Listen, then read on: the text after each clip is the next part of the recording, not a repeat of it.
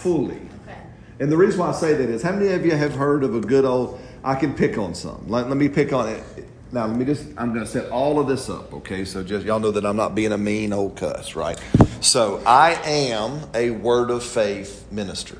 I went to the Word of Faith Mecca. I went to Tulsa, Jerusalem. I made the Hajj, right? I, went, I made the Hajj to Tulsa, Jerusalem. I, I went to the Word of Faith Mecca, right? I studied at the feet of the prophet, all this kind of stuff. So I am allowed to pick on us, Yes. okay? I went. I, serious. I'm serious, Oh, yeah. saying you were making. I was like, what is all this stuff? So, did anybody know what Word of Faith is? No. Okay, good. So, Word of Faith was the precursor of what you would understand as Bethel. okay. So, Bethel and what you guys have experienced out of Bethel is literally the next wave after. So, here's it's worth doing some study. This is not the class. You need to study church history, and you need to study what's called the the charismatic renewal. Yeah, yeah, yeah. So the charismatic, you would be from Bible school, most others won't. So the charismatic renewal began in the year 1906 in Azusa Street, California, with a one eyed black man named William Seymour, who received the baptism. yes, I know. One eyed black guy named Seymour, I know. It's Paper bag over his head. That's the one who put the paper bag over his head. Concentrated vision. He, he was single minded. He was single. so, so yeah, he did. He would. He was so. He was such a humble guy. He he went to a man's school named Charles Parham. Charles Parham predated that in the very late 1800s. Charles Parham in Kansas had a Bible school where he taught Pentecostal theology as we all would understand it. Back in those days, because William Seymour was black, he was not allowed in Do the distance outside the door though. he asked, he begged him, he said, Will you just leave the door open or the window open? I'll sit outside. I just want to be here and learn.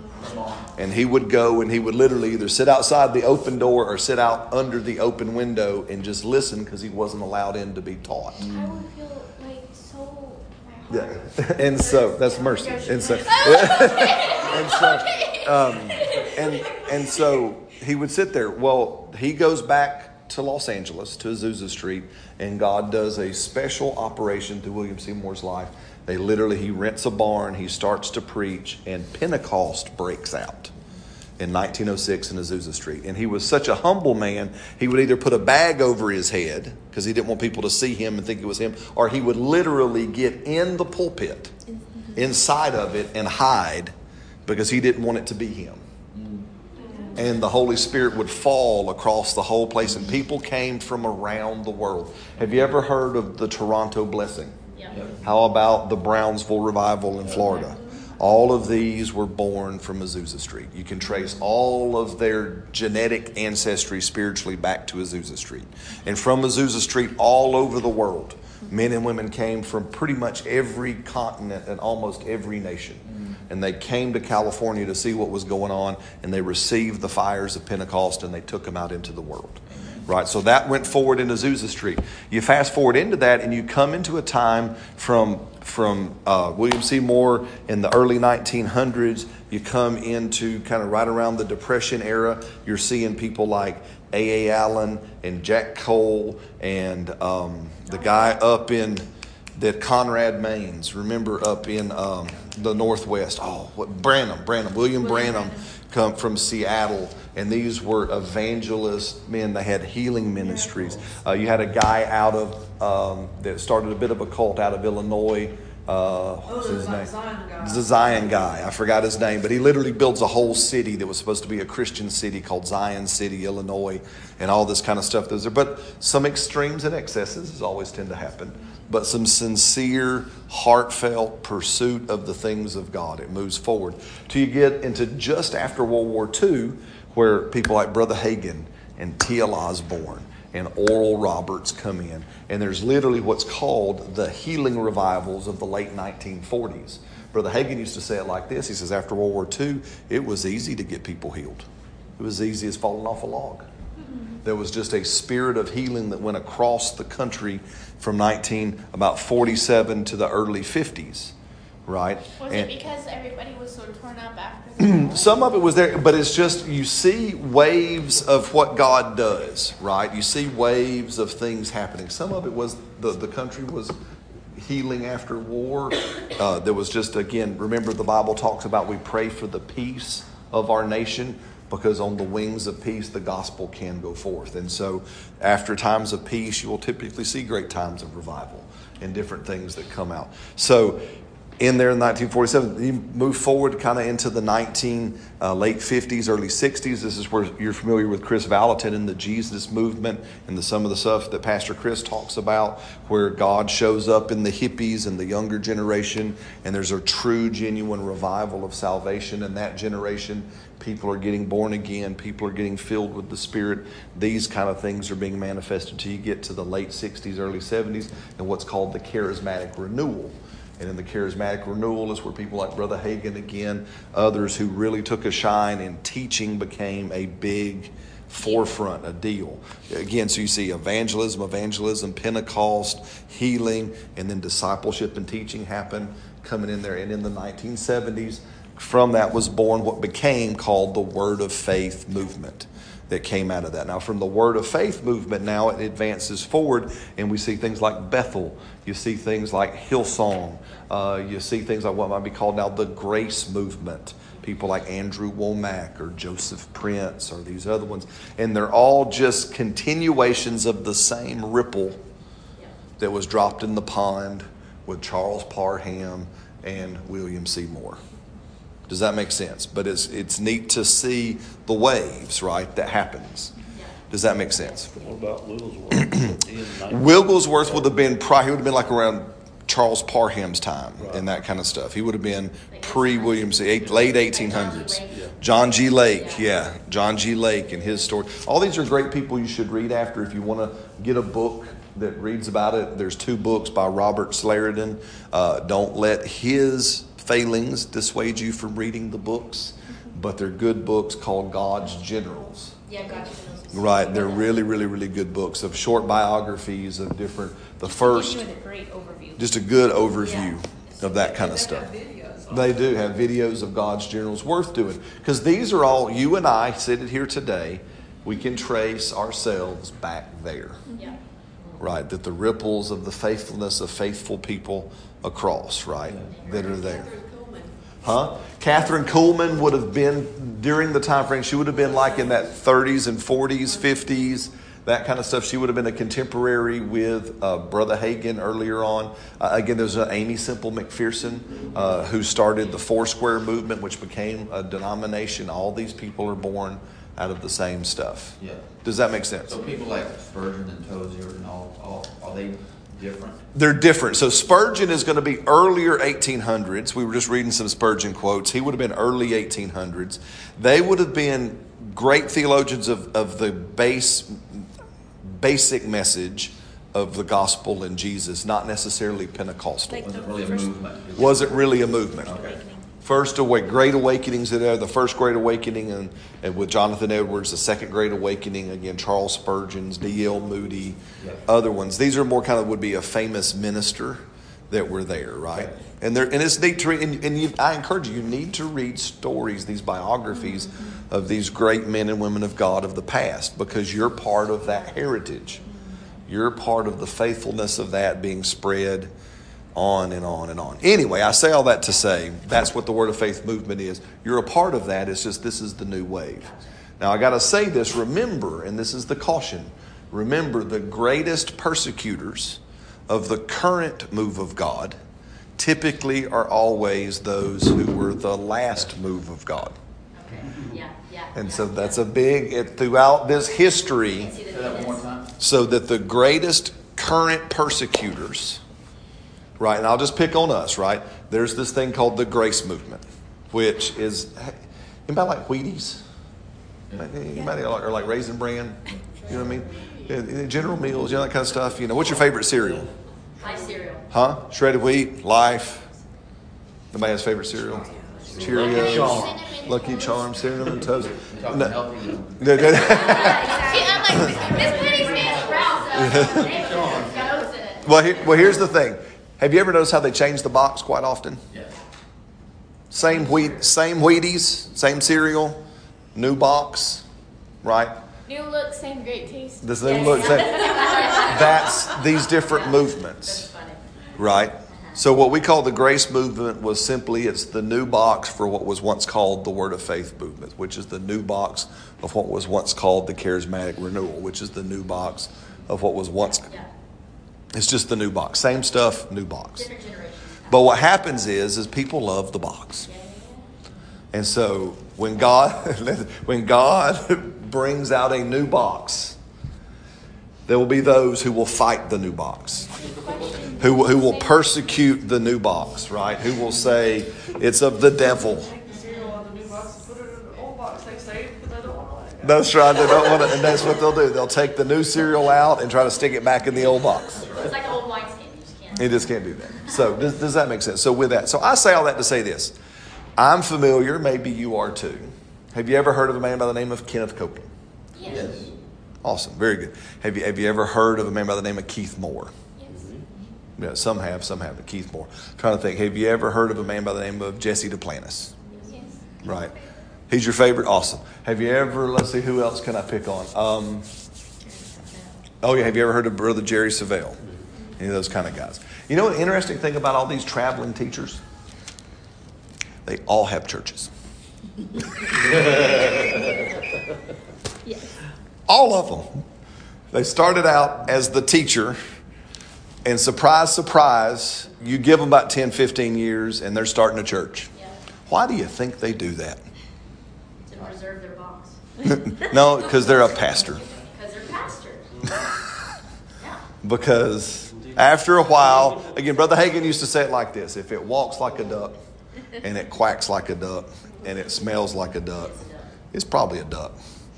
So you might sit there and say all kinds of stuff, but I'm going to watch how you waddle, I'm going to listen to you quack, and I'm going to tell you you're a duck.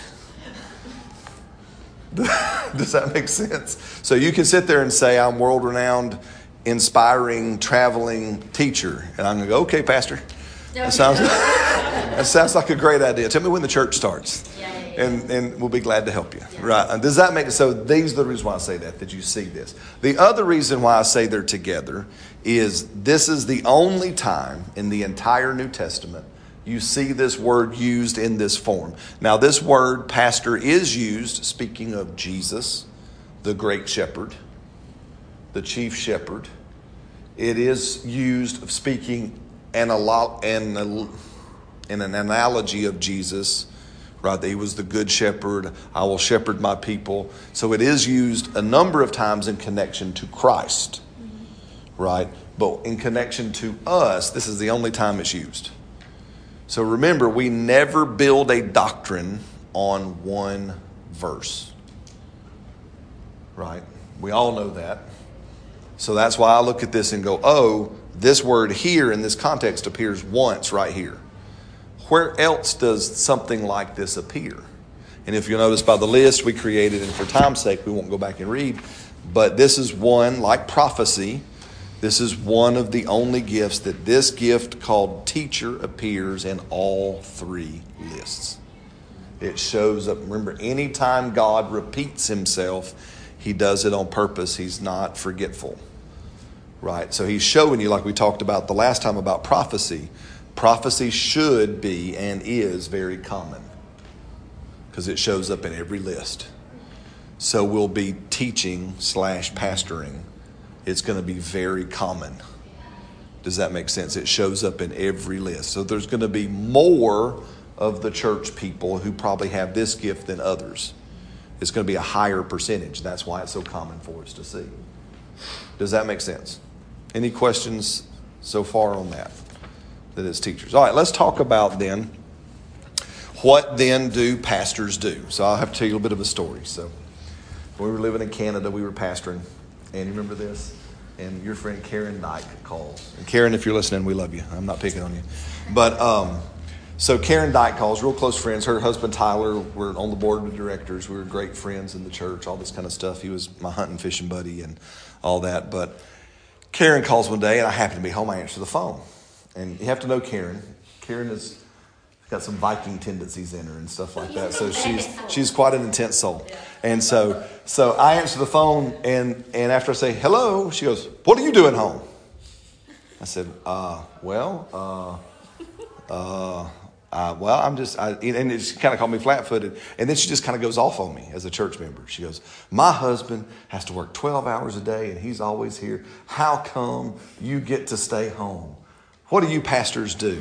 And I'm over there going, uh, uh, uh. I know that's what I'm thinking. Uh, I'm gonna let you talk to Selena and stuff. Later, she came back and said, "I'm sorry. I was just." I said, "No, it's all good." But it was a great question because it made me realize: Do I know what I'm supposed to be doing? Right? And do you know what I'm supposed to be doing? Selena does. So she does, right? But but does this make? And it's important we know that because in this role there are many misconceptions. Like I was jokingly saying earlier, some people say, "Oh, well, the pastor is the spiritual cruise director. Their job is to create all this activity, right?" Entertaining. Enter, well, some of it might be entertaining. Some of it just might be you're supposed to be busy doing something. I just don't know what that is. So Get plan plan a service, will you? Right? I mean, you know, Be the word. do, do something. you know, you know. Or on the other side, people say, "Oh, well, they're like can happen in our word of faith circles. They're the untouchable ones. Mm-hmm. They're the super dupers. They're God's special anointed folk." Right? They're the ones, don't touch them. Don't touch the anointed people, right? We don't need, you know. Does that, and then we turn into like the wizard at the Wizard of Oz. Pay no attention to the man behind the curtain, right? Does- Literally. Literally, it's what, what happens a ton, right? So, what I want to share with you is just a beginning thought because that one conversation that day challenged me in a good way to say, what biblically is my job? Mm-hmm. I need to know it, A, so I can be a good pastor. You need to know it so you know what to expect from either myself or anyone else that you would call your pastor one day. Because what happens so many times that disappoints us in church is we don't know what a pastor is or what he's supposed to do. So we, we see people and we look at their title, we have our perception of what they're supposed to be doing. So we judge them by our perception mm-hmm. instead of by what Scripture actually says they're supposed to do. Mm-hmm. Did- did- Does that make sense? Right? And again, and, and it'll also help you, like I've said before, you know, I'll pick on a pastor that's not here. And so when we were in Canada, there was a, a great man, pastor called Pastor John Burns. I did air quotes there because Pastor John, you know, I love you, but you're not really a pastor. Uh, and so um, you're an evangelist, right? How do I know that? Because that man can get folks saved like nobody's business. He opens his mouth and people come to Jesus, right? He can be talking about something way over here right? And people get saved, right? And stuff and, and all that. And so I look and go, oh, Pastor John, he's he's an evangelist. That's what he actually is. Well, the challenge with that is, is he pastors a church. So people expect him to pastor them. And he can't. So they get disappointed. You're not a good pastor. Well, no, you're just, he's a real good evangelist. You're, you're expecting the wrong thing from the wrong gift. Does, does that make sense? Mm-hmm. And, it's a, and, and we have to understand that so you, you may understand because sometimes what happens is, is we use the title of pastor because it's the, mo, it's, it's the hammer in the toolbox, Yeah, yeah. right? Well, I don't know we'll just call you pastor, right? Yeah, literally. you know, here it is, just a pastor so and so, right? It's You know, normal to hear evangelist so and so in a church Yeah. Yeah, environment. yeah, yeah. yeah, yeah. Or, You know, oh, it paints a different picture uh-huh. immediately, and you're like, oh, tent revivals and traveling around the world, and Yeah. But who's the bigger dummy if I call my screwdriver a hammer? Mm-hmm. I am. right? It's not the screwdriver's fault. It's the screwdriver. That's true. Right? But if I say, no, it's my hammer, and I'm going to go to that screwdriver and expect some hammering, am I shocked when I'm disappointed? No, because I'm expecting the wrong thing from the wrong tool in the toolbox. Does, does that make sense? So, what do pastors do? Let's back up. And, a, Uh, yes, and the screwdriver can hammer a little bit. It can, But it's not what really good. It- It'll do a little. A little. It'll be okay. It- It's not what it was. Exactly right. It's exactly right. It's not gonna be effective. It's not going to be as effective as an actual hammer. Mm-hmm. Right. So go to Jeremiah, and we're going to look at two passages here. And then if somebody wants to Google a New Testament passage where it talks about your overseers, I think it's in the book of First Peter. So if somebody can find the reference where Peter talks about be overseers. All right, so Jeremiah chapter 3.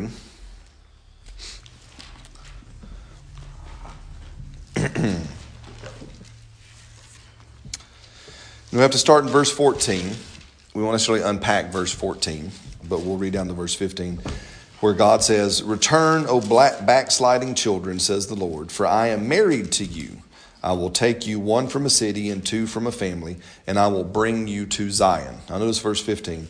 And I will give you shepherds according to my heart, who will feed you with knowledge and understanding. Right? So you're going to see an interesting pattern here in Jeremiah where God repeats this. He says, I will give you shepherds according to my heart. Right? According to God's heart, He would send forth pastors. Right? You'll notice here, and it says, and these pastors will feed you. Now, before we go any further, I'm going to say this clear. One of the jobs that I carry is it's my job to feed you, right? But I have to define that term, mm-hmm. okay? Because this is another place where we get kind of tripped up. Because we live in a restaurant and Chinese buffet culture, right? The term feeding means a whole lot different than what an actual pastor does. Has anybody actually seen an actual, sure enough, real life shepherd? Anybody ever seen a real shepherd? No. Like the tens real sheep? So okay. So the, most most people, some people have. Beg your pardon. I was in Israel in 2004, and you had shepherds in Israel. Mm-hmm. There were sheep in Israel, That's right. and they stank. That's where I saw them. Yeah. So most of them again. So we I've seen them in Israel. We've seen a lot of them in Guatemala. Lots of them in Mexico. Shepherds. Now here's the thing. Most of the rest of us we really haven't seen a shepherd yet. We know what it is. Yeah. We understand the term. It's just not part of the Our culture. culture. That's exactly right. So We had cowboys, yo. We're just like so do I now? Oh, okay. So is um so here how many of you ever seen how a shepherd feeds sheep? Somebody tell me how does a shepherd feed sheep? Just lead them to the food is watch them all. Very good. Shepherds lead sheep to pasture, and the sheep eat. Yeah, yeah, yeah. The only time a shepherd actually hand feeds a sheep, it's either a baby that's lost its mama or has been rejected, or it's a sick sheep. Yeah, yeah. But when you got a shepherd that's got healthy sheep, he's not out there cutting little bowls full of grass. you know, going, Tony, does that look good to you, Tony? Is that can I can is that is that is this going to be a good series for you? Right? Can, can I, can I get a po- and and I know I'm going to pick on some people. Please hear me, okay? Can I get a poll of what you would like to hear? Yeah, yeah, yeah. Come on. Can, can I find out what it is you want to know?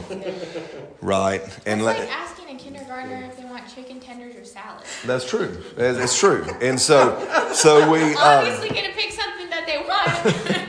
so this kind of stuff that, so please hear me because I, I know there's a church in town that does that quite heavily. And it's, I'm not saying it's wrong or evil or wicked. I'm just saying we don't see it here.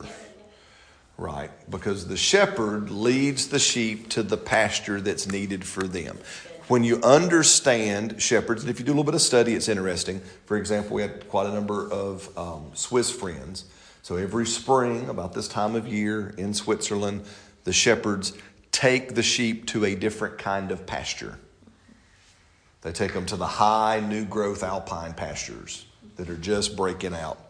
And the reason why is that the milk that is and the cream that is produced, and later the butter that is produced, is saved for the whole year. because it's full of different vitamins, minerals, stuff. They make special butters and cheeses and stuff, and it's called spring butter and spring cheese and spring milk, and it's different and it's different color, different stuff, has different things in it. So a good shepherd knows how to move his sheep for the benefit of those who will benefit from the sheep. So there's, there's an analogy why God says that there's wisdom and there's a shepherd that will lead them according to God's heart. Yes. God being the chief shepherd, he will show us we need to go here to feed. We need to go here to feed. We need to go here. Yes. So I'm finding some. mm, Um, he's been speaking to me through the good and faithful servant reference of, Mhm. of the good and faithful servant serves each man according to his need. Yeah. Would you classify that as a whole, or would you see it more as specificity? The good and faithful servant serving specific. Do you know where I'm going with this? I, sort of, because talk a little bit more. Because so like so, for me, what I'm learning from that verse is, um, you know, I'm gonna go if I've got a group of twelve women, which I do back in my back in my hometown, and we're learning how to do life together, and I'm, I'm taking back a lot of this, and this Yeah. is watering what I did for a year and a half at Bethel, right? Yeah. So, um, you know, I I don't tell. Miss Judy, everything the same way that I tell Miss Jody. You know, it's Yeah. like I have different meals prepared for them at a specific time in a specific way according to their need, Yes. according to where they're at. But at the same time, when we're in a corporate setting, there is that pasture that's presented. Yeah. And you could, I I would, a little bit. I, yes, I see what you're saying in the sense of as you. to breathe on. Yes, a- as you as you talk to people, you may be led to different things. When we talk about feeding God's people, again, the best thing a shepherd can do is, and I'm going to now flip it to something we would understand. You know, I've got six little sheep in our little little. There's my eldest sheep. There's my next sheep. I got you know four other sheep back there. I got They my eat a little- lot. yeah, the other eat a lot. But here's the thing: I teach you how to cook so that you can feed yourself. And even though you will benefit from when I cook, Boy, do we ever. Right. It's amazing. right, you benefit from when I cook. My goal is to teach you how to cook, Yes. Right? See, a, a shepherd leads the sheep to a place and opens up a field of thought, a field of study, Yeah. and invites the sheep in and said, Let us feed here for a season. Yeah. Yeah. And he turns, and the good, healthy sheep, they'll just shove their nose and start feeding. Yeah. Right. And he might, yes, he might nudge one over and say, hey, why don't you take a nibble of that over there just for a minute? Right. Why don't you look over there at that? Like you said, Miss Judy. Uh, Miss Judy, why don't you just, have you, have you ever considered looking at this piece? Have you ever thought about nudging it like that? And the shepherd, but the shepherd doesn't cook for them and shouldn't all the time. And in our current church culture, we treat the church more like a restaurant Yeah. than a culinary school. Yeah. What We- would you we- consider cooking? Huh? What would you consider cooking? So you need to know Bible interpretation. So that is something that I need to teach all of y'all because I more and more realize that most people don't know how to interpret their Bible. So you need to know how to interpret the Bible for yourself. It's the reason why you keep hearing me bring up these things about you need to study church history, ancient and modern, because you need to know where you came from, because you need to understand that what you're experiencing today isn't really new. It's just the faithful passing of the torch over multiple generations. But see, we can't always sell it like that because we got to put the Wheaties in a new box. Yeah. Yeah. Does that make sense? Yeah. So, so I, and, and it's a little bit of that church bait and switch. Our church is new and improved. Yeah. Yeah. All the things. We know all the things. Have all the things. Does that so? As, as you look at this kind of stuff, come on, Miss Tammy, come on. Uh oh. Uh oh. Oh, this looks bad. Everybody okay? What'd y'all do? What'd you do? We were playing, we were a bit too far. You you went you went a bit too far with each other. Yes, sir. Yeah. Did y'all get into something? Yes, sir. All right. Well, y'all looking. At? Everybody okay? Yes, sir. All right. Did y'all make it right? All right, we all friends? All right, well, why don't you come sit next to him? All right, and you just sit in here if you stirred stuff up. That's all good. Boys do that, right? Things happen. All right, it's the good thing about boys. You shake it off, it's all good. It's easy for boys to shake it off. All right, just hey, just remember that that remember we, we make we make time and allowances for each other so we can have each other. Right. And we and we understand that what we do with each other is the greatest thing we do. Right. So even though sometimes it goes too far, we always watch and guard and remember because the people God stewards us with, right, and gives us to steward, tho- those are the most important gifts we got, okay? All right, boys? Okay, good. So, um, so anyway, so uh, as we look at this, and we, what do we need? We need Bible interpretation. We need church history. We need uh, charismatic perspective. We need to understand how the books all work together, right? It's called uh, New Testament and Old Testament survey or overview. How do the books interlace with each other? How do they fit?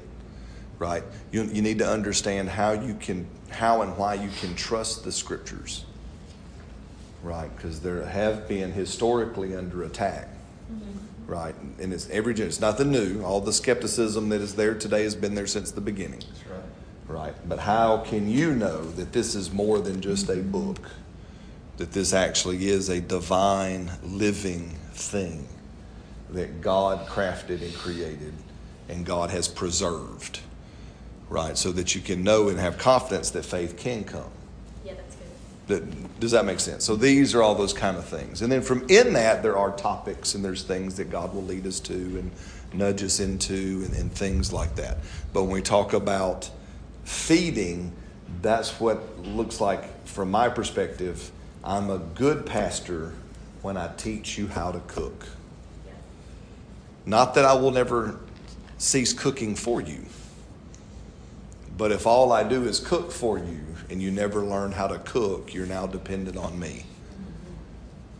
Right? Well, that's good that you say that because I feel like we're all, all people like in Ratatouille where we don't believe anyone can cook. You know, like we don't believe some. Most of the time, we just sorry. I think in Disney. That's the childlike. Yeah. like, um, but but like a lot of people think, oh well, I can't do that because I'm not the pastor, or I can't interpret it because you know it's a they're kind of put on a pedestal or whatever. And but you know every everybody can, you know, cook if they really, you know. So We're a royal priesthood. Yeah. So we're all part of that. Yeah. Very cool. Well, fast forward now, Jeremiah chapter 23. And let's look at some more of this. Everybody okay? Mm-hmm. Everybody doing good? Hopefully, this is helpful. It is. Good. Because it's through this process, you've heard me say this before, I've had to learn that sometimes I have to be willing to be thought of as a bad pastor in order to have a shot at being a good one. Right? And that's why you hear me say things like, uh, I, I don't and won't disciple your children for you. Right? Because that's, that's not my job. Right? It's 24 7 will, yeah, it is. I will help you, and I will help you. That's part of feeding you. I will help you know how to. Right? But I, I've learned to stop making false promises that if you'll just bring your kiddos to my program, they will mystically, magically turn into believers. Mm-hmm. Right? Does- Does that make sense? Right? Mm-hmm. It- It's those kind of things. Again, I've had to learn to say, okay, I'm going to resign from being the spiritual cruise director right, and just be a pastor, which means okay, let's let, let's go over here, right? Let's go over here and let's feed over here for a season, right? And let's answer and ask questions, and let's do some things that we see Jesus did. And let's do. Here's one that stuck out to me. Anybody got who's got an old King Jimmy? Anybody old King Jimmy? Oh, I knew Kevin. I could count on Kevin. I knew Kevin could count on that. So I'm going to read it new Jimmy, and then I want you to read something. Jeremiah chapter 23. I'm going to read four verses, and then Kevin, I'm going to have you read verse two in just a minute. So here, Jeremiah says in verse 1 Woe to the shepherds who destroy and scatter the sheep of my pastor, says the Lord. Therefore, says the Lord God of Israel against these shepherds who feed my people, You have scattered my flock, driven them away, and not attended to them. Behold, I will attend to you for the evil of your doing, says the Lord. Ever something you want to hear God say? Wait, what does that mean especially? Well, we're getting to it in just a minute. Okay, so hold on. Yeah, but I will gather the remnant of my flock out of all the countries where I have driven them, and I will bring them back to their folds, and they shall be fruitful and increase. And it says in verse 4 And I will set up shepherds over them. Now, notice this. Here's what God's shepherds will do who will feed them, and they shall fear no more, nor be dismayed, nor shall they be lacking, says the Lord. Amen. So the product of good pastoring is you'll be fed. Through that leading and being fed, you'll fear no more, you'll no longer be dismayed, and you'll no longer lack. So. Right? But now back up, read verse 2 for me, Kevin, please. Therefore, thus saith the Lord God of Israel against the pastors that feed my people Ye have scattered my flock and driven them away, and have not visited them.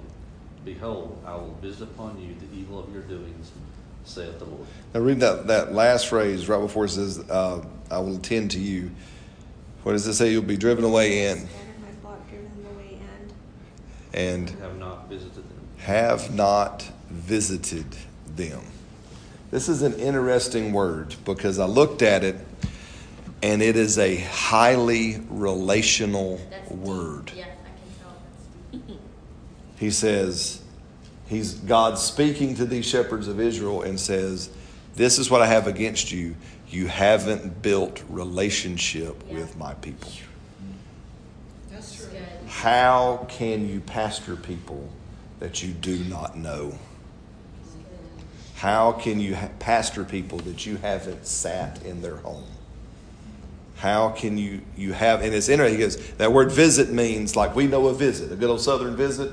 Hey, Miss Stacy, can I come to your house? I want to visit. Right? All right, good. That's what that word is.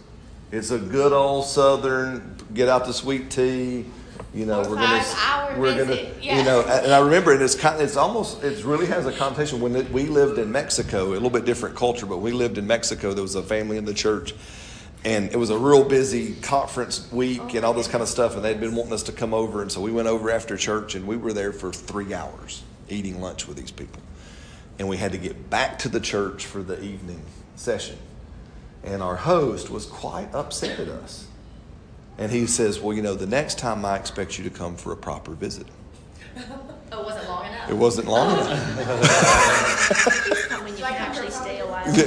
please, please come when you can actually come for a proper visit, because this went is through a lot of we went through a lot of effort to have you. Wow. We want to sit and talk to you. We want to get to know You feel you. I'm sorry. And so I'm so sorry. I'm so sorry. You know, but but that's that kind of word. It and that's the instruction. That's the instruction to shepherds. You'll feed the people, and you will visit the people. Right? You've all um, heard when Jesus talked about my sheep know my voice. You remember that? And the voice of another they shall not follow. If you don't know, here's a little bit of the cultural history behind that phrase that was in that culture. So, in that time period, when they would at night and they would shepherds gathered in the field at night and watched over their flock. Remember the Christmas story? That was a lot bigger than the three we normally have on the Christmas card. Well, What would happen is is shepherds in a region would bring all of their sheep to the common fold. So every shepherd across that, let's say that county, there was a common sheepfold for all shepherds. That gives you a new meaning when you say my my sheep hear my voice. Yes. Because there's a ton of other sheep in there with them. Well, here's what, Here's even more. Let me let me just go psh, for you just for a second, right? So this is what would happen: is all the shepherds would bring all of their sheep to the common fold because then at night, shepherds could sleep because they could take turn watching because they had everybody's sheep in one pen. So they did like the military; they would have set guards and watches, that would watch through the night so others could sleep and these could be done. But in the morning, when it got time to wake up, throughout the days, the shepherd, each shepherd had his own phrase, his own sound so cool. that he made all the time to his sheep. All the time in the field. He had a key phrase, word, sound, whistle, something. And he would make it constantly with his sheep. So, what he would do is he would stand at the door of the sheepfold and he would call out in his voice, and all of his sheep would raise their head, and the voice of another they would not follow. That's so profound. So see, that's the that's all part of this kind of stuff. That that this idea of biblical shepherds, you should know, and not just you should know the sound of my voice, you should know the sound of my voice. And if you don't know my voice. I'm probably not your pastor. But but you know somebody's voice. Does that make sense?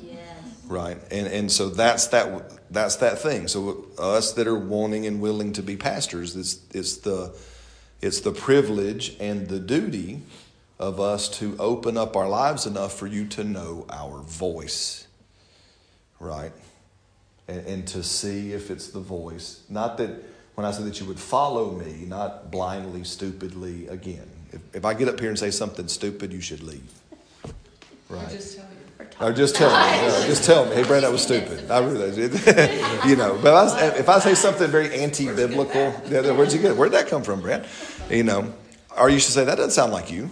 Yeah, yeah, yeah, yeah. I Right. recognize you. Yeah, I didn't recognize that. That's not. That's not coming from who I know. yeah that's good. The, the, but it's this idea of visiting, of being with one another, dwelling with one another, abiding with one another, sharing and doing life with one another.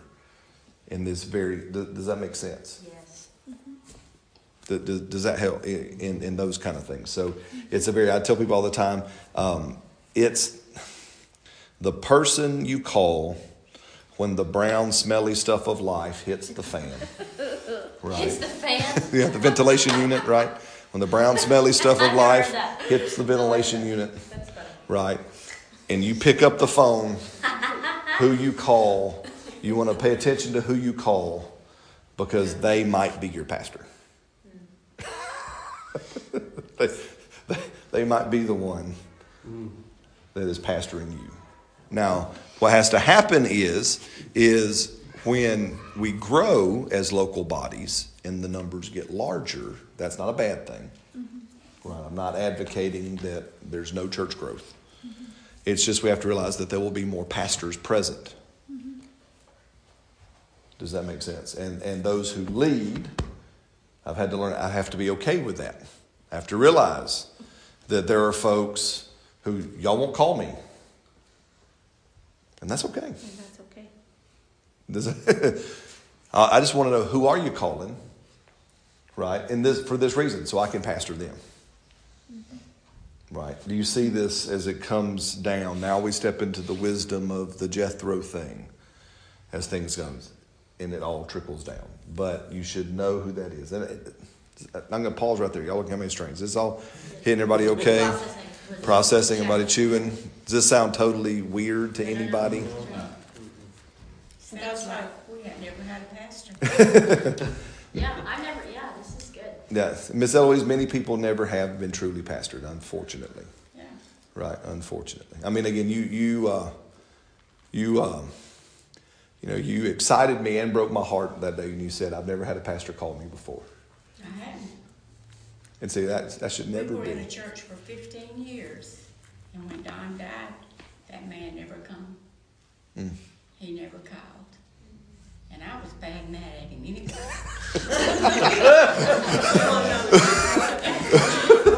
But when he came to the funeral, he was just all eating crow. And I just told him, that's okay, thank you for coming. And that did away with it, I wasn't mad no more. yeah. Mm-hmm.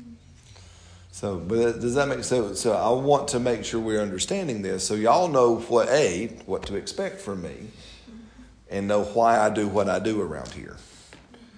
You know, it, it's why I, I will, with the best of my ability, never overstack our calendar. Yep. We will not be an event driven place. Now, we will have events, they will be scarce.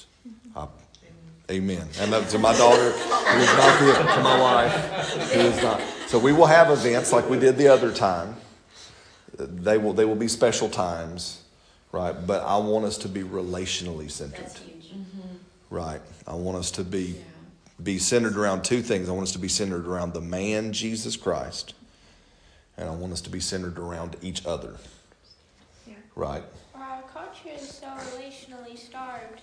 Like you said before, and it, it made me like really realize that I don't really have a lot of friends who are broke, poor, and they can't eat, which there still is very much a like poverty line. So I'm not saying that it's gone and we're fine, you know, but the, the majority of the people that I know are doing well financially, but they're not doing well relationally. Like they might have the newest this or the newest that, or their house is huge and they have all the cool whatevers, or they're provided for, like they have food on the table and they have clothes and all that stuff, but they don't have genuine people that they can just turn to Yep. when they actually need help, you know, mm-hmm. and and the people that they think are their friends, they might see each other every once in a while, but they're not like there for one another. Yeah. You know, it's more of a oh hey how you doing No, type absolutely. thing. So. Well, we want to build deep relationships with each other. Right? We want to. We. I, I sent that verse out a few nights ago on the GroupMe. Did y'all read that in the GroupMe that was there? Can somebody pull that up on and read it? Because it. I gotta it- get this grouping. You gotta get in this GroupMe. It's, uh, we gotta keep it together. I want to thank you. I'm trying. We'll give you grace. Can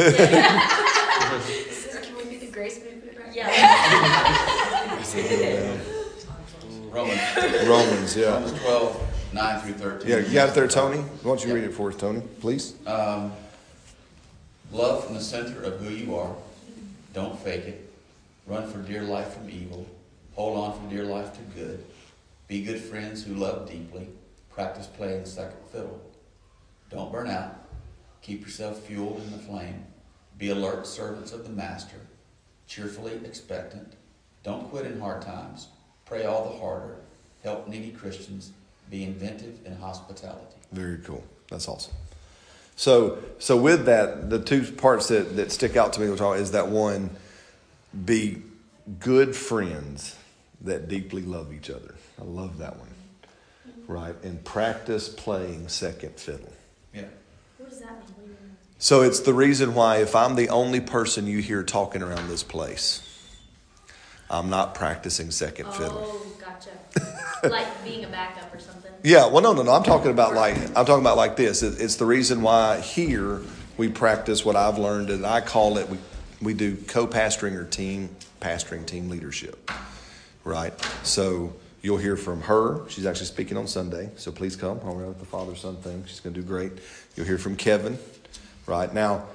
We've redefined. So everybody knows Selena. I've asked her, but Selena's in a unique season where Selena's actually said. Uh, she wants to own the front end of stuff as she opens services and, and do so. You'll hear from her gifting there, right? But she goes, unless I just get something, uh, she wants us three to take the lead. Now, now as it grows, there's more people that you'll hear from. Thus, we will ask, "What what are you?" We'll find out what you are. And when we can identify that, hey, listen, I think that that gifting you have is not just, if you will, quote unquote, private. And what I mean by private is, is that it's for the world. Public, when you hear me say the word public, means that it's for the demonstration inside the church. Some of your giftings we'll find out they're supposed to be up here too. So as we localize those and find them, just just know how I do as we sit and talk to people and I listen to you. I'll look at you, I'll talk, and you'll talk to me, and I'll go something like, okay, great.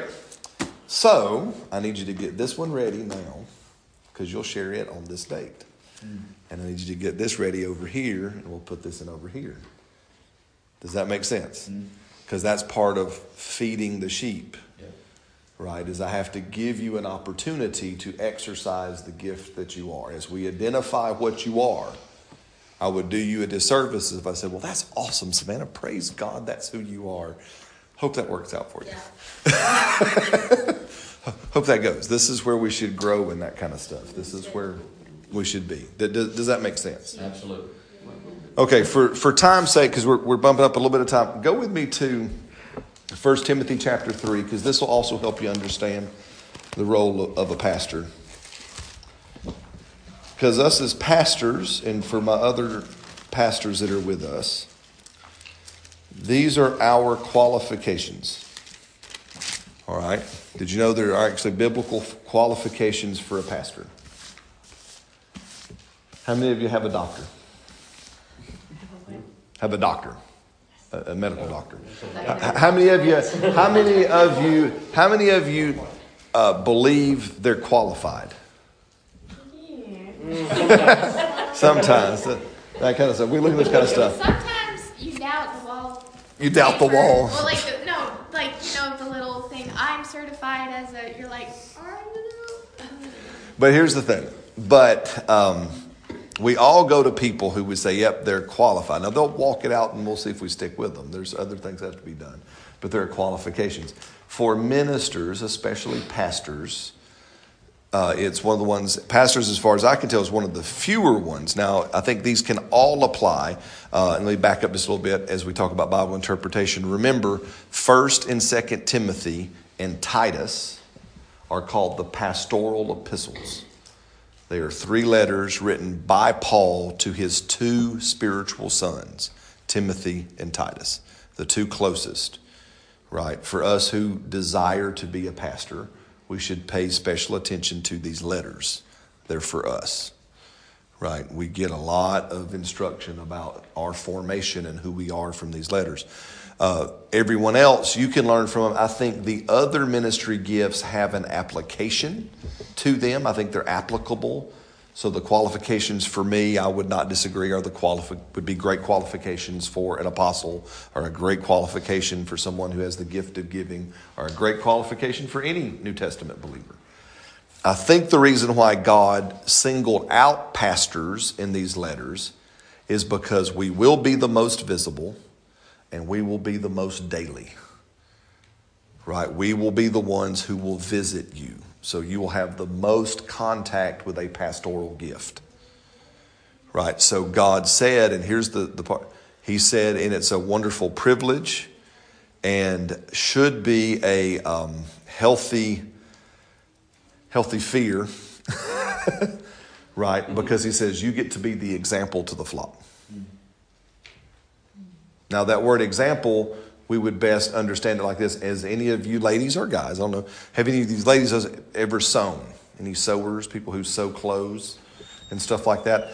You, you, what do you use when you sew clothes? You, you use a pattern, right? And you lay the paper pattern down. Everybody okay? Is that one?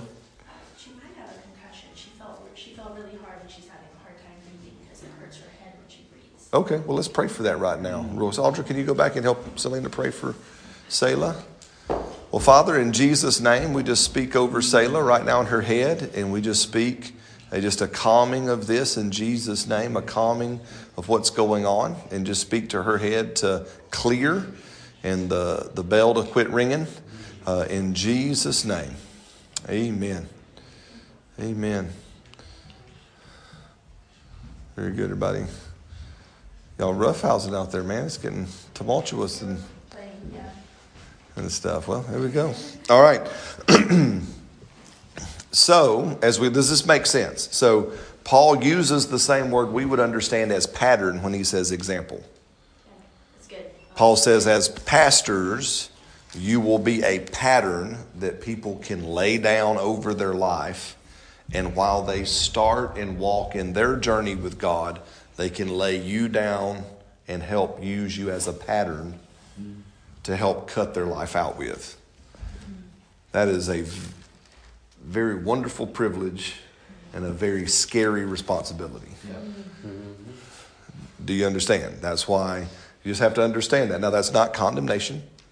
That shouldn't, that's not legalism, but it's just an understanding. Oh, okay, I am volunteering to say, okay, God, I will respond and I will lay my life down as a pattern, right? So that Bailey and Sophia and Stacy and Teresa and Miss Eloise and Penny and Tony and Audra and Zoe and Savannah and Delane and Kevin, and even these two knuckleheads back here, they, right, they can lay their life down and they can use my life as a pattern when it gets cloudy and fuzzy and they don't know what to do and they don't know what they can have someone to turn in the natural and look at and go oh okay i can watch that that's why paul uses an interesting word in 1 corinthians chapter 11 when he says hey imitate me as i imitate christ right? So it's a big. Does this make sense? So here, here it is, and we'll read this and we'll walk through this a little bit,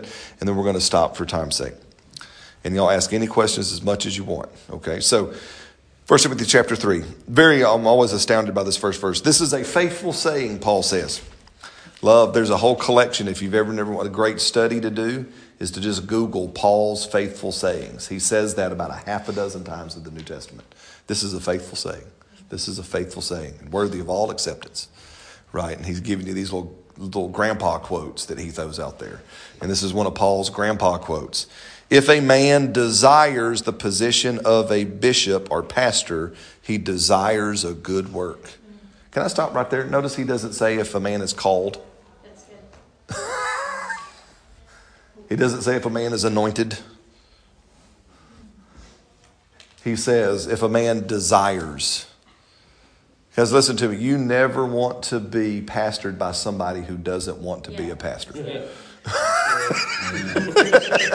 if you've got somebody up there and you hear them say things like, well, God made me do this, right? I like people. Yeah, exactly. Yeah, and again, y'all have heard me say that. One, of- if you want to rub my cat backwards and get Brad riled up, is when is for somebody stands up and says, "Well, you know, ministry would be awesome if it wasn't for people."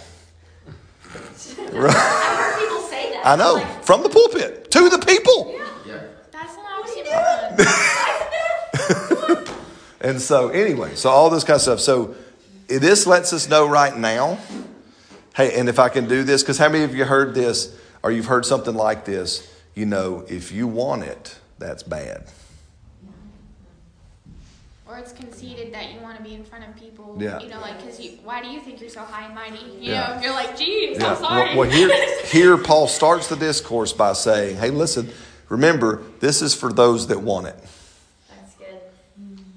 I'm about to talk to you about something if you want it, but you got to want it, guys. I want to be your pastor.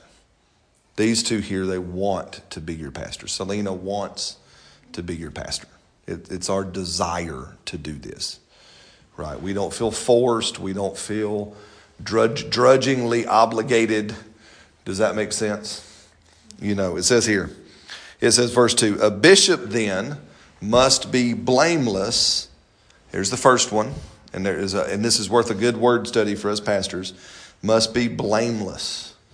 Now, what that means is, and you'll see this repeated, and you'll notice this real quick for time's sake, that most of these qualifications have nothing to do with aptitude, What's aptitude?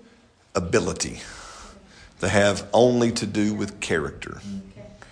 So that means blameless. It means if you hear somebody out in our community, well, that old Pastor Brad over there, and they say something, you should not go something bad. Yeah, it sounds like him. yeah, it sounds like something he'd do. You know what I mean? That's our boy. That's right. you, you know, that's right. You know, blameless should be, you know, it should be, you'd be like, Yeah. him? Are you sure? I don't know. Right? Does that make sense? So blameless. It says the husband of one wife. Now, now let me be clear about this. This is a, a whole bunch to unpack here. I am not saying, nor do I believe, that means if you're divorced, you cannot pastor. Okay, that to me is a misinterpretation. It means you should not be practicing polygamy, is what it means. One wife at a time. If you've got one, you should only have one. Right? You know what I mean? And, and, and, and when you look at this kind of stuff, that's what that means, because here's the reason why. And not to go too far, because I know I got some little ears here, right? But here's, here's the reason why. Now, if the little ears popping out. It's, it's, like, it's like this. Paul said about marriage in Ephesians chapter 5 marriage between a husband and a wife is like Jesus and the church. Right? So, what is the only one thing that I can do with my wife that I can't do with any other lady on the planet? You don't have to answer that question out loud. Does that make sense? Right. What is what is that one thing? Right? Listen. just waiting for all the I was about to just say it. Okay, okay. I don't, I don't mind. Huh? Well, because it's a holy thing. It is true. It's a holy thing. But so here's here's what we do. But it's the same thing. So I have I have one God. What is the only thing I do with my one God? Worship him. I only worship him. And him only do I serve. See, now you understand why pastors are asked to only be married to one person at a time. Because you're standing up and saying, I'm demonstrating not just monogamy, I'm, I'm demonstrating monogamy of heart to God. Right? It's how we understand, because the word polygamy never appears in the New Testament or in the Bible at all in that word. But the concept that polygamy is not God's will is throughout the entirety of Scripture for this reason. So, us who are examples, that's why that's there. Does that make sense? It doesn't mean that if you're divorced that you can't pastor again. It just means, okay, just please be married to one person. It's because it's such a heavy call. Yes. Absolutely. Good. We okay? Okay. She okay back there? All right, good. Just checking. Look at that. It says this it means temperate. Temperate means self controlled, right? It means that I should not be an excessive soul around the, the, the world. Does that make sense? And all kinds of stuff. Now, my King James Mm-hmm. says vigilant. Vigilant. There is a vigilance that is in there. There's the one also next called sober minded. Right? That sober mindedness is like vigilance as well. It's that whole I am aware, I am um, awake in my thinking, I'm aware of what's going on. Right? I'm not, um, how do I say this without. I'm going to say this, but I don't mean it the way it's going to sound, okay? I'm, I'm not ADHD, not talking like literally. I'm talking about I got to be able to have my mind in control and be able to focus. And if I'm like an ADHD squirrel and I'm bouncing all over the place and I can't concentrate, right? Then I do. now please hear me. I like what Brother Hagin used to say. If we read through this list and you're here and wanting to be a minister, you're wanting to pastor or do anything, and you read through this list and you go, well, dang, I don't qualify. Brother Hagin used to say this. He goes, please don't stop the quit the ministry. Just go get qualified. if, it, if I read anything in here and you're like, oh yeah, I'm, I'm real weak there, because I can read some stuff in here and go, yeah, I'm kind of weak right there. Okay, well, don't get out. Yeah. Just come to Father and say, Lord, help me strengthen up this piece. I need to get qualified here. Does that make sense? Uh, so Right. is it vigilant in your, does that mean the same thing as temperate? Temperate. Well, temperate has an idea of vigilance in it, but temperate is that vigilance, remember, Kevin, is like uh, self control. There's no one more self controlled in the military than the dude that scan, stand in guard duty. The dude that has got the most boring job on the planet. Yet his life is there. He's everybody else has their life in his hands. Does that make sense? Right. So he is vigilant because he is self controlled. He is temperate. He knows how to say, no, we're going to be awake right now. No, we're going to be praying right now. No, we're going to do this right now. I am temperate. I am self controlled. I am vigilant. I am sober minded. I am of good behavior. That might be one where I need a little help. Sometimes my, I'm not the, the best behaved person. Right, here's a big one. Now, this is one of the few that is an aptitude word. He is hospitable. Remember that word? I wanted to read this. Let's remember that word we talked about in Jeremiah 23 that he visited them. It's interesting that God tells in the New Testament tells pastors, "Hey, one of your qualifications is you must be hospitable." Now, I love that word in the Greek language. The word hospitable means you are a lover of strangers. You love people that are not like you, and you love people that you do not know. You are a lover of strangers, but you are hospitable. This is why, have you ever wondered why I make crazy statements and I stand up and say, and I'll say it again, so everybody tell me, what time is dinner? Six o'clock. Six o'clock. It's at my house. You're, you're welcome. Please show up. You don't have to call. Just come. Now, more and more I'm getting fuller. I may, I may not be there, but they will be there, and you're still welcome. Does, that make sense? But what time's dinner? Six o'clock. Why do I open up my home like that? You're given to hospitality. I'm given to hospitality because it's one of my qualifications. Yes, I'm given to hospitality. It's one of my qualifications, but also, who am I trying to, to lead? You guys. Remember, these are all about being examples, right? All that kind of stuff. Amen? So, the next one is one of the few aptitude ones. It's the one called apt or able to teach. Isn't that interesting that in the list of qualifications, he uses that same word we looked at the other three Is lists? that like a Teach. teacher, like a teacher of the Bible? Like Apt? I should have an ability to teach you whatever. Bible stuff, life stuff. And break it down. Well, here's make it applicable. Here's the thing that I love in, in y'all don't know him, Sophia, you know who I'm talking about about Uncle Jesse in Canada. And and he is still probably one of the closest men in my life. He is one of my Timothy's. And y'all hopefully get to meet him all one day. Um, some of you have met him, but Jesse is there, and so Jesse goes, Brad, he goes, man, he goes, you taught me so much. And he, looked at me and says, you taught me how to use a circular saw. You taught me Right. Again, it's this kind of stuff that you taught me. He had this thing. It's so funny. You have to once you meet Jesse, you'll understand a lot of my stories about Jesse. But, um, but Jesse is quite a city slicker, we'd say in Alabama. He's not necessarily a country dude, um, and stuff. So he's there. So he calls me dead. Of, remember this dead of the night one night. He goes, Brad. He goes, I need you. And I'm thinking, oh God, what's What what's happened? going on? He goes, I think there's a rat in my house.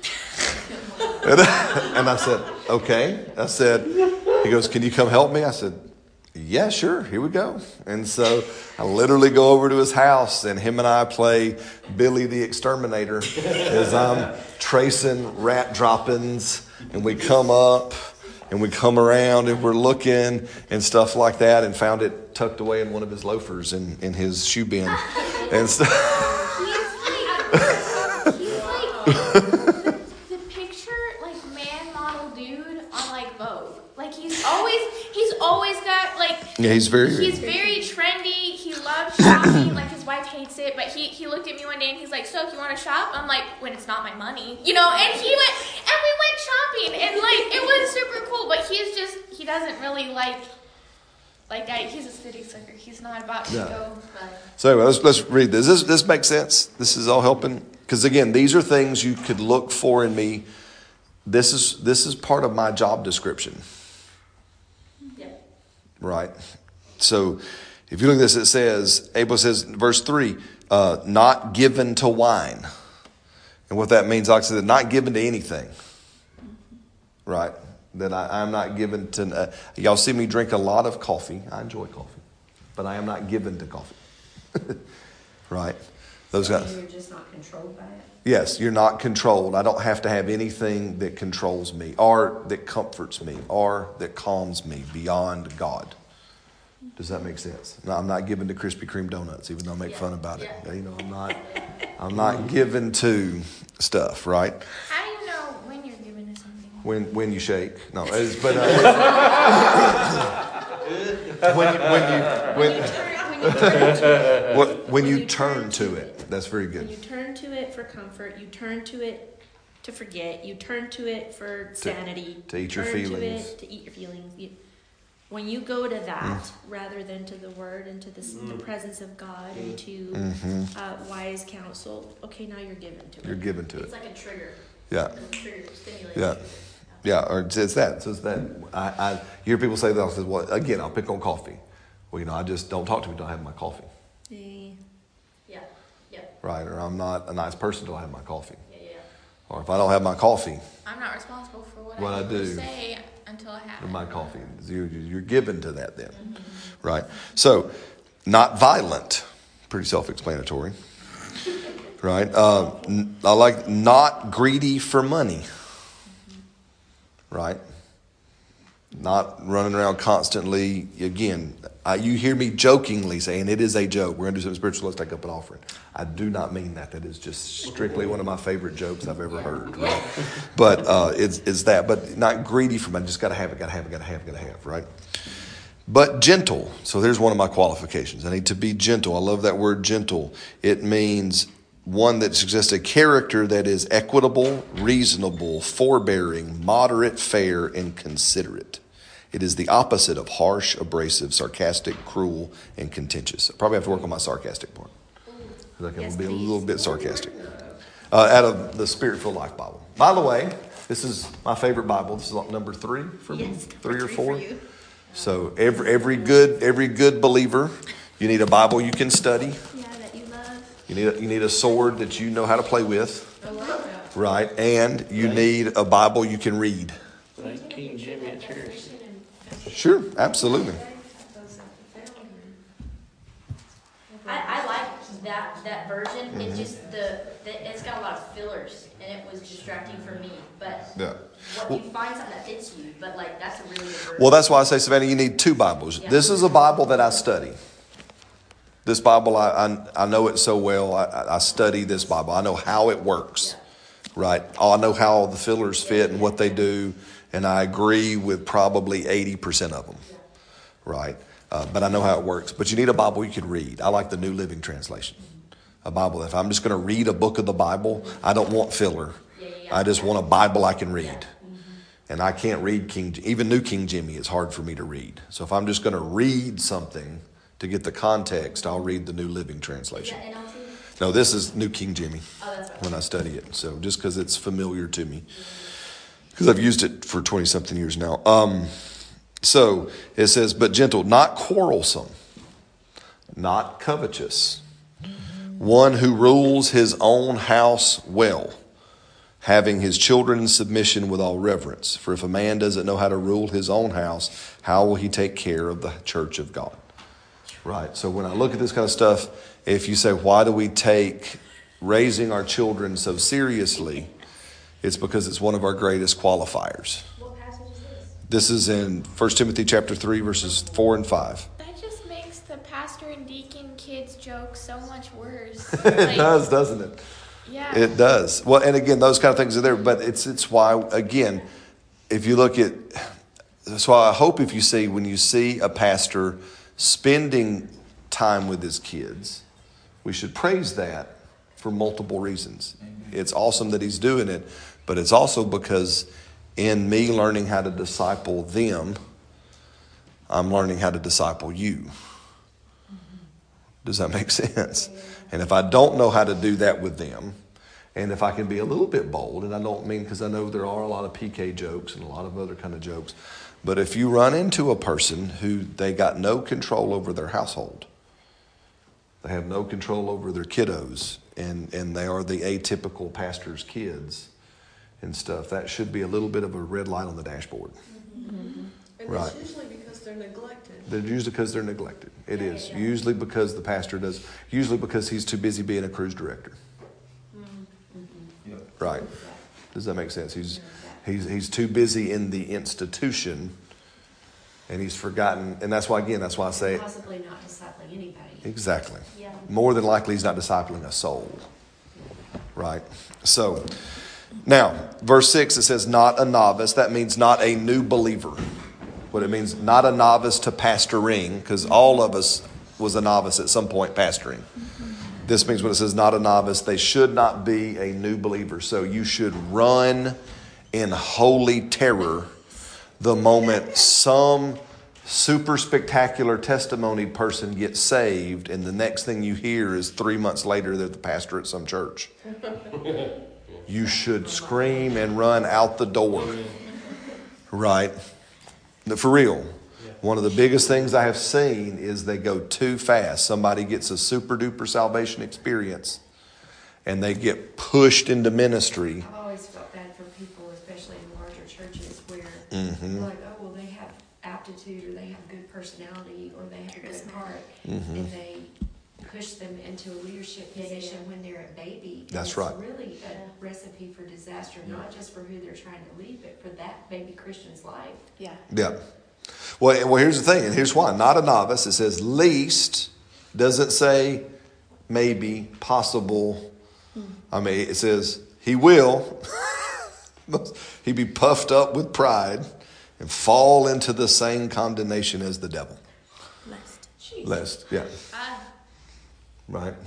It, it is the kind of when the, when we shove new believers into these kind of positions, we set them up to experience the same thing as the devil. Get the super Christians. hmm Yeah, it will. Yeah, it's Have a super duper, right? So, moreover, it says in verse 7, he must have a good testimony of those who are on the outside, lest he fall into reproach and a snare of the devil. Does that make sense? So, this tells me two things. A, I should have a good testimony with people in our community and in our world. Yeah. B, that means they should know who in the world I am. Yeah, no kidding. You can't have a good testimony if you don't have a It- testimony at all. Yeah, if they don't know me, Yeah. right? If I'm not known where we're pastoring, if I'm not known in the community, if I'm not known that again to, to give kudos to Bethel, it's something I love about Bethel's culture is that whole place they they that city knows them. Yeah, yeah, yeah. Yep. They do. Right, yeah, Reading- They well. Re- Reading, they Yeah. intentionally go out into their city and the city knows them, Yeah. right? And they are known, right? So I should be known by our cities. I should be known by stuff. As a visitor there, you can almost walk up to somebody and go, Bethel, not Bethel. Mm-hmm. You can't, I mean, it's that distinct. Yeah, absolutely. Absolutely. They're that known. They're that known. And we're also really persecuted in the city too, but Yeah. it's, That's- it's beautiful because there's so much good. Absolutely. It's like it overshadows everything. It's awesome. But they know that, but they have a good testimony, It's, right? Mean, we're doing it. That's right. So does, does that make sense? So this is that. This is kind of that's what a pastor looks like. Yeah, that's, So what I just read you is that's what a pastor looks like. Now again, please hear me. We give lots of grace and mercy again, because am I am I all of this list? Lord Jesus, I am not. Amen. I am. I want to be, but I ain't there yet. Right. So again, I'm going to follow the advice of Brother Hagin. I'm not going to quit. I'm just going to go. Okay, I need to get qualified. I need the Lord help me in this area. Help me strengthen up this one again. And I'll just be. I got to stop being so cynical and so sarcastic sometimes. Right. It's it's it's not a spiritual gift. It's probably a spirit of the devil. Yeah. It's the, you know something. Anyway. So does that make sense? But that's what it looks like. What is what is my primary function? My primary function is to feed you and equip you for the work of the ministry. How do I feed you? I don't feed you by I study, study, study, study, study, and I put together a spiritual buffet and go, Would you like some? Look what I've got. Mm-hmm. Right? I endeavor to follow what I believe the Lord leading us to do, and I open doorways or gateways into pastures of spiritual thought and meditation. And I say, Let us feed here in this field for a while. And when we feed about it, remember a good old sheep? They're, they're uh, one of those cud chewing critters. Remember, feeding of that is also that whole we should go feed. We should go sit up somewhere and bring it back up and go, let's talk about that for a second. Let's chew on it a little bit more and we'll swallow it again. And maybe next week we'll bring it back up again and go, let's chew on that some more. I know it's a very nasty picture for us, but it's a, beautiful picture of what we should do. This is feeding you. If, we, if the only time you, again, if, the, if only you hear me say something on a Sunday and that's the last time we ever hear it said, I've, I've probably done a poor job. That's why I've learned one of my primary jobs is, is I'm here to provoke conversation. It's why I constantly come to this time and go, okay, let's talk about this. What's your questions? What's going on? I'm trying to provoke that meditative stuff so we can drive that feeding a little bit deeper into our hearts. Does that make sense? But I lead us into that. Then I get to know you by visiting you, being with you both here in your own homes, have you into my home, and we get to know one another so that I can know what you're gifted for. So that now I know how to equip you. I now know how to, in, in private, I know how to help nudge you forward, and in public, I know how to help nudge you forward. Does- that, does that make sense? And then at the base level, through that stuff, God says, okay, Brad, now be an example. Brad, Selena, Kevin, Audra, be an example. Be an example for whoever I send. Be an example for these people. Lay your life open and bare so they can see it, so that you can be a pattern, right? And they can they can lay you down on top of their life, right? Amen. And Lord, we love you so much, so grateful. Lord, help